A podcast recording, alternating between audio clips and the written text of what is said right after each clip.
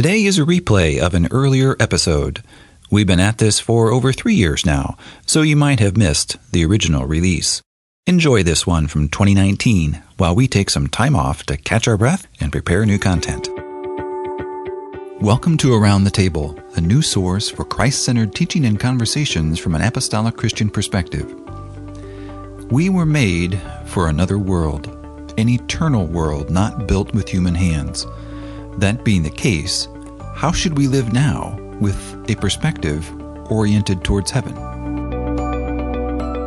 The quote that comes to mind is uh, from C.S. Lewis. It says, If you read history, you find that Christians who did the most in this present world were precisely those who thought most of the next.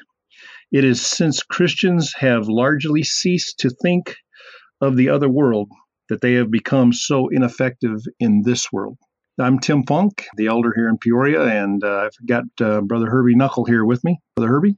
It's a pleasure to be with you today, Tim, and thank you for that intro as we think just a little bit about what it means to keep a heavenward perspective. It's always been a difficult thing for me, as we know in 1 Corinthians 2, it says that uh, eye hath not seen, nor hath ear heard, neither hath it entered into the heart of man. And so when it's that amazing, it gets beyond my ability to think about too well. And yet there are so many ways that we can keep that perspective, I think. Yeah. So I think of Herbie as I'm talking through this, and you and I have spoke of this before, but the Ecclesiastes 3:11 comes to mind, and in the King James version it says that uh, God has put the world in their heart. And um, I think in one of the other versions, it uses the word eternity in their heart. What do you think that means there when you when he, um, God says in Ecclesiastes when it's written there that uh, it says also He hath put eternity in their heart? It sure points to a longing in the deepest part of our being to have life eternal and have something beyond what we're experiencing now, doesn't it? Exactly. Yeah. Yeah, I, I think you're. I think you're absolutely right. I think that's where. Um, this is another quote, and uh, I just I've kind of drawn to a couple of these because it it summarizes I think what we're what we're exposed to in Scripture through a lot of this. But another quote from C.S. Lewis had stated that uh, creatures are not born with desires unless satisfaction for those desires exists. And he says, uh, a baby feels hunger. Well, there is such a thing as food. And he says, and a duckling wants to swim. Well, there is such a thing as, as water. And then he goes on with some other things. And he says, if I find myself with a desire which no experience on this world, in this world, can satisfy, the most probable explanation is that I was made for another world. Does that resonate with you, Herbie? Wow. Now that sounds like what I would say is a uh, interpretation of that Ecclesiastes scripture you just quoted. Yeah. There is in us this desire for another world. Yeah. So the question that I have is how in this world and clad with flesh and blood and being temptable to sin and all those things, how do we maintain that perspective, Tim? I have some practical ideas, but I wonder what your thoughts are. I think it uh, very clearly the scripture says that we should set our affections on those things above, right?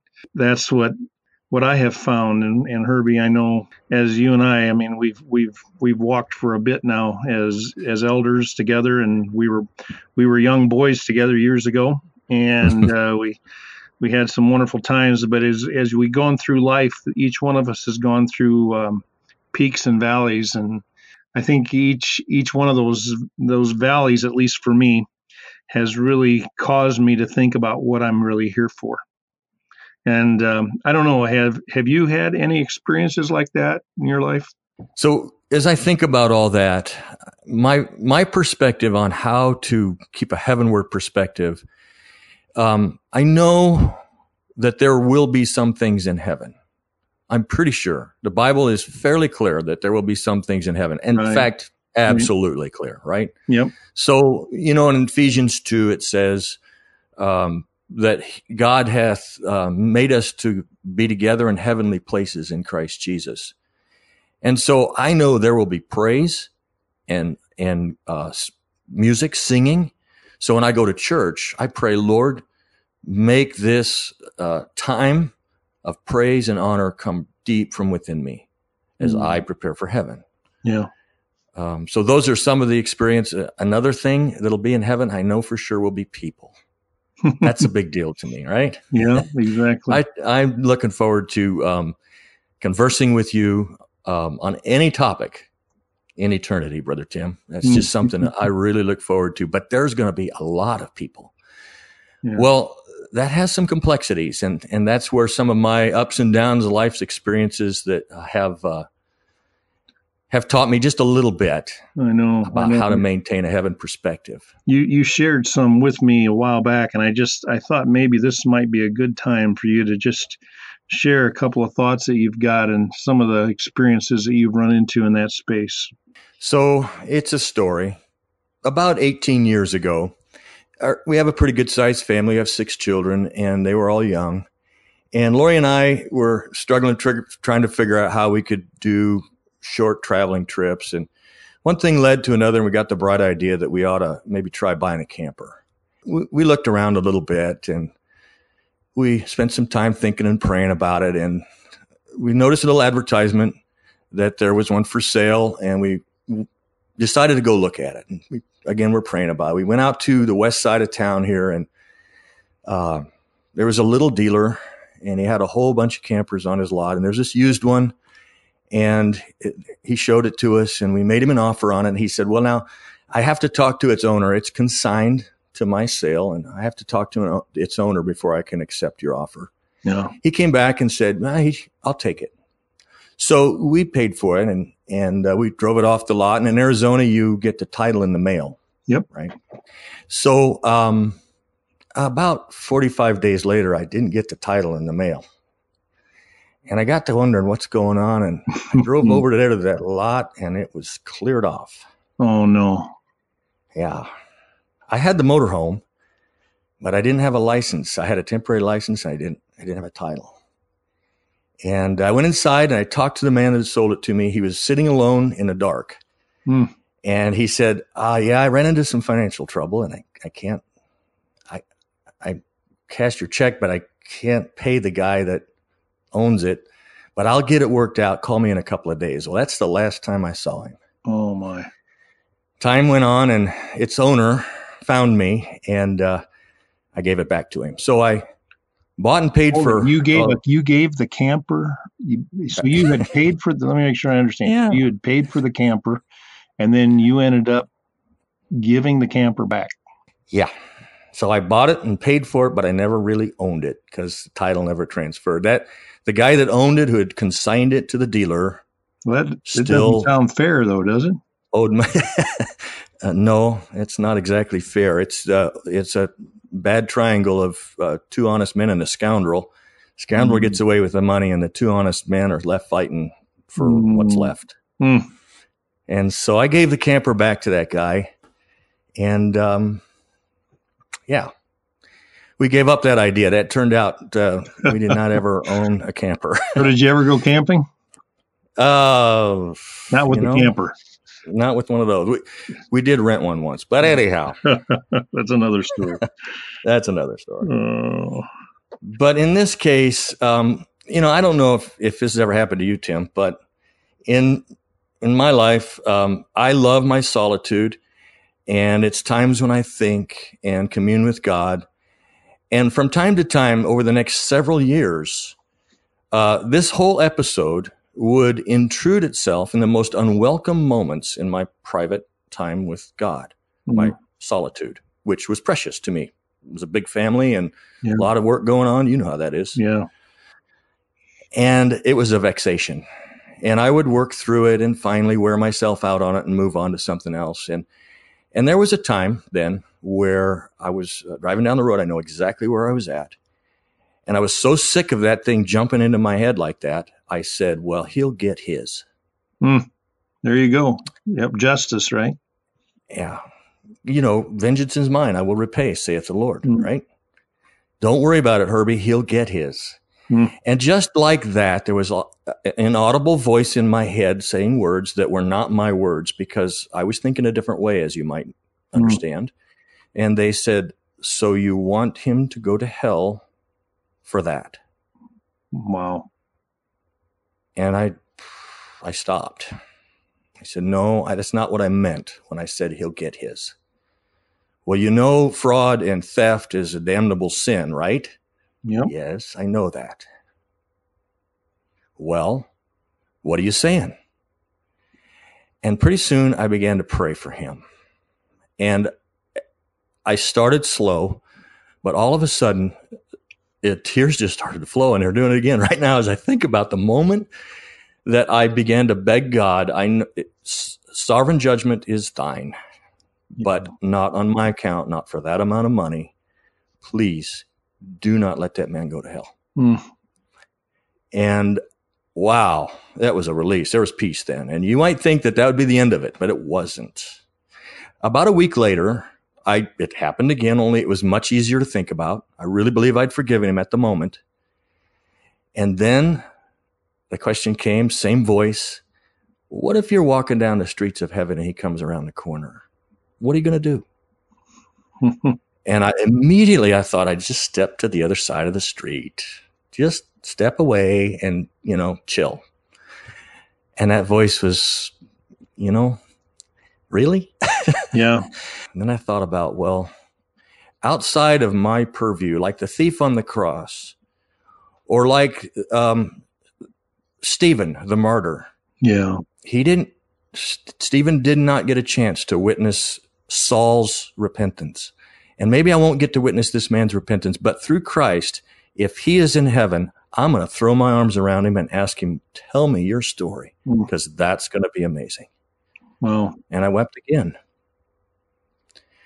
One of the things that we think about heaven, do not, there cannot possibly be the animosity between human beings that we experience here on this earth in heaven. Yeah. Thus, to keep a heaven perspective, we need to resolve those things now. Herbie, do you, think, do you think things like that can happen within a church family even? Well, of course. You know, yeah. the interesting thing is is that I never saw that man again, so all this is theoretical. Yeah. But what if I had to actually see him every day or every Sunday? Right. Or what if he did something way more serious uh, to my person or to someone I love? Exactly and people deal with that too. And so I don't mean to trivialize other people's struggles with that. Right. But the concept I think is still the same. There must be a realization now and here that I look forward to seeing that person and hearing of his testimony. Well, I tell you what what you what you're talking about there, it just it it does remind me of Second Corinthians four, where it says things along this line, it says, while we look for those things which are seen, but at the not at the things which are seen, but at the things which are not seen. For the things which are seen are temporal, but the things which are not seen are eternal. And what where where the Lord by His grace took your mind was that you could think about that man's soul, and not so much about the action that was taken towards you.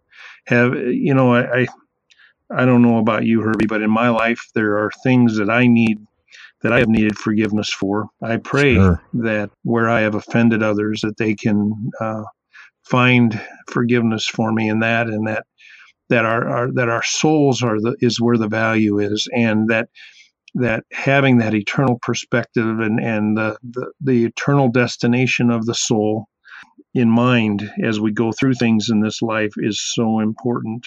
Are there other areas? Yeah, so I had another experience also.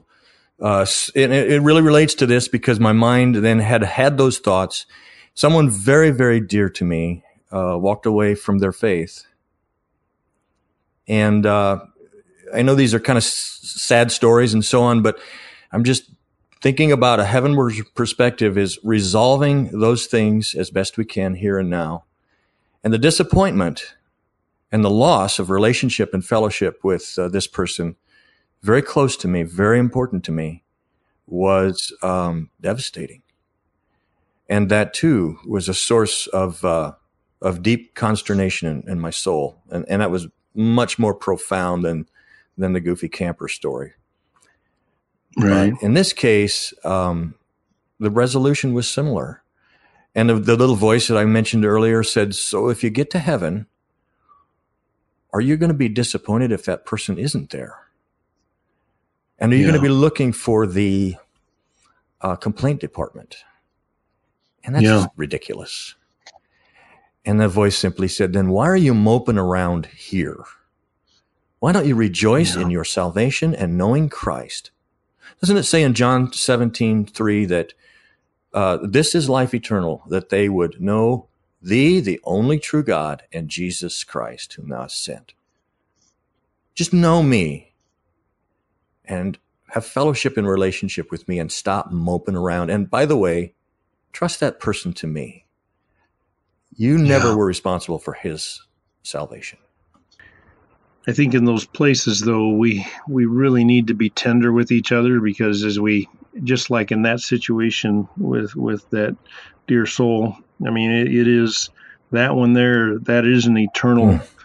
that is an eternal situation and we we as as believers as we walk together and as we have had loss and we've seen loss in in uh, those we love in our in in either in illness uh, in in family issues in marriages and even maybe even in finances. It's it's just that we we really need to be tender hearted one towards another recognizing that we we need to help each other continue to keep that eternal perspective because it's so hard for us to take our focus off of that immediate issue right in front of us. Uh, at least I find it that way. What are you, is, what do you think, Herbie? Is that how you've seen it too, or that's precisely what I I totally agree with that. And speaking of being tender about it, uh, I don't know exactly how all those things will resolve in heaven. Mm. But I do know that God is so gracious and so yep. gentle and so merciful. The idea that I yeah. cannot live without hope for others and for myself is part of a heavenward perspective. Doesn't that help a little when those yep. moments come? Yep. And then when I go to church and I lift my voice in song, the bitterness doesn't choke my words before I can sing them the word says, and, and you know this very well, you've probably preached the passage many times, but it says that our our our bodies will be our vile bodies will be changed oh, yeah. into yeah. the glorious into, body. exactly, exactly. Yeah, you know the passage absolutely the thing about keeping our focus in the right place that uh, like that like that cs lewis quote that i stated earlier those who are precisely those who are focused mostly on the next life and as we as you think through that jesus um, and paul actually brought out in philippians 3 he says he, in, in verse 19 it says he describes or he describes those who are earthly minded.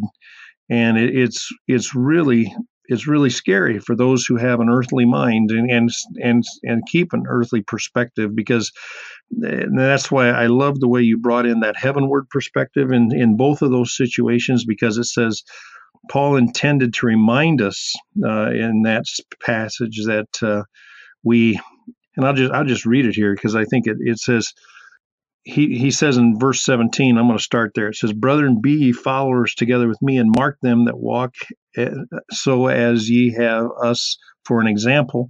And in verse uh, 18, it says, For many walk, of whom I have told you often, and now tell you weeping, that they are the enemies of the cross of Christ, whose end is destructions, whose God is their belly, and whose glory is their shame. And here's the, the key who mind earthly things that's the last part of that verse. Uh, it says, "These are people who mind earthly things," and then he, and then he just contrasts that in verse twenty, just what you had referred to there, where it says, "For our conversations in heaven, from whence also we look for Christ, our Lord Jesus Christ, our, our Savior, Lord Jesus Christ." And so, we just we got to be thankful that we can, you know, as Christians, Jesus is our only hope. That's right. He is the only hope of the world. And those earthly things are but distractions. Yeah, it, it causes it causes us not to love each other when we start to experience brokenness between relationships like that, right? Right. Yeah. But there is resolution to that in Christ, and that's my point. But you know what you just quoted or what you just read to us in Philippians 3 there, it brings me to current events personally. Uh, last week, I had a nerve pinch in my neck, and the pain was incessant and intense day mm. after day, hour after hour. And I will tell you that in that time, thankfully, it's resolved. I thank God. It yeah. was awful. But all of a sudden, there were almost no pleasures in life that could attract me. Food didn't taste good. Uh, yeah. Nothing. It just, it really, and so now I was feeling better. I look back and I say, Lord, thank you for a heavenward perspective. It helps me to yeah. not have mind earthly things, I guess. I think you bring up a really a good point there because it just the, the things that you have brought up are areas where there is brokenness. And it seems like, I don't know about you, but it, what I have experienced in my walk with the Lord, it seems like I have always desired, or you're always looking for the the wholeness. You're always looking for That's things right. to be whole. We're looking for things to be just. We're looking for things to be perfect. We were made for um, another world, right? Is that yeah. Yeah I, I think I think that's what it says. And and it's it's interesting because when I think about those areas that we want to we're looking for that wholeness we're looking for that perfection the only place that's going to happen yeah. is in heaven. That's right. I, I really believe and I, I just I'm so thankful for your perspective that you shared here.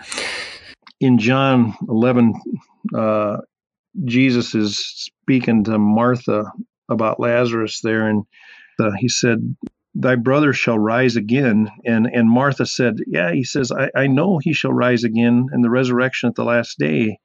And Jesus said to her, I am the resurrection and the life. He that believeth on me, though he were dead, yet shall he live. And whosoever liveth and believeth in me shall never die. All of this, he says, if the resurrection will accomplish this wholeness. It will bring wholeness to all those things we long for because we were created for this new life. And then he finishes up that verse with believest thou this. To me that that just gives us hope because even in the brokenness and, and in this brokenness that Martha was in, and I guess I would ask you, Herbie, the way I'm reading this is that there was a brokenness here with Martha with Certainly. losing her brother. Wouldn't you say that? She felt, as so many do, yep, I lost it all right here. Nothing else matters. Right. So she, she's saying, you know, Lord, I, if you would have been here, he would have come, he wouldn't have died, you know? Yeah. And, and, uh, and I know he's going to rise at the last day, she says. But Jesus, Jesus asks for one thing. He says, believest thou this? It's a huge point of faith, isn't it? Yeah. To cling to that, that there is a better land, that there is an eternal promise. All things will be resolved that are ambiguous and messed up. Exactly. Exactly. Huge point of faith.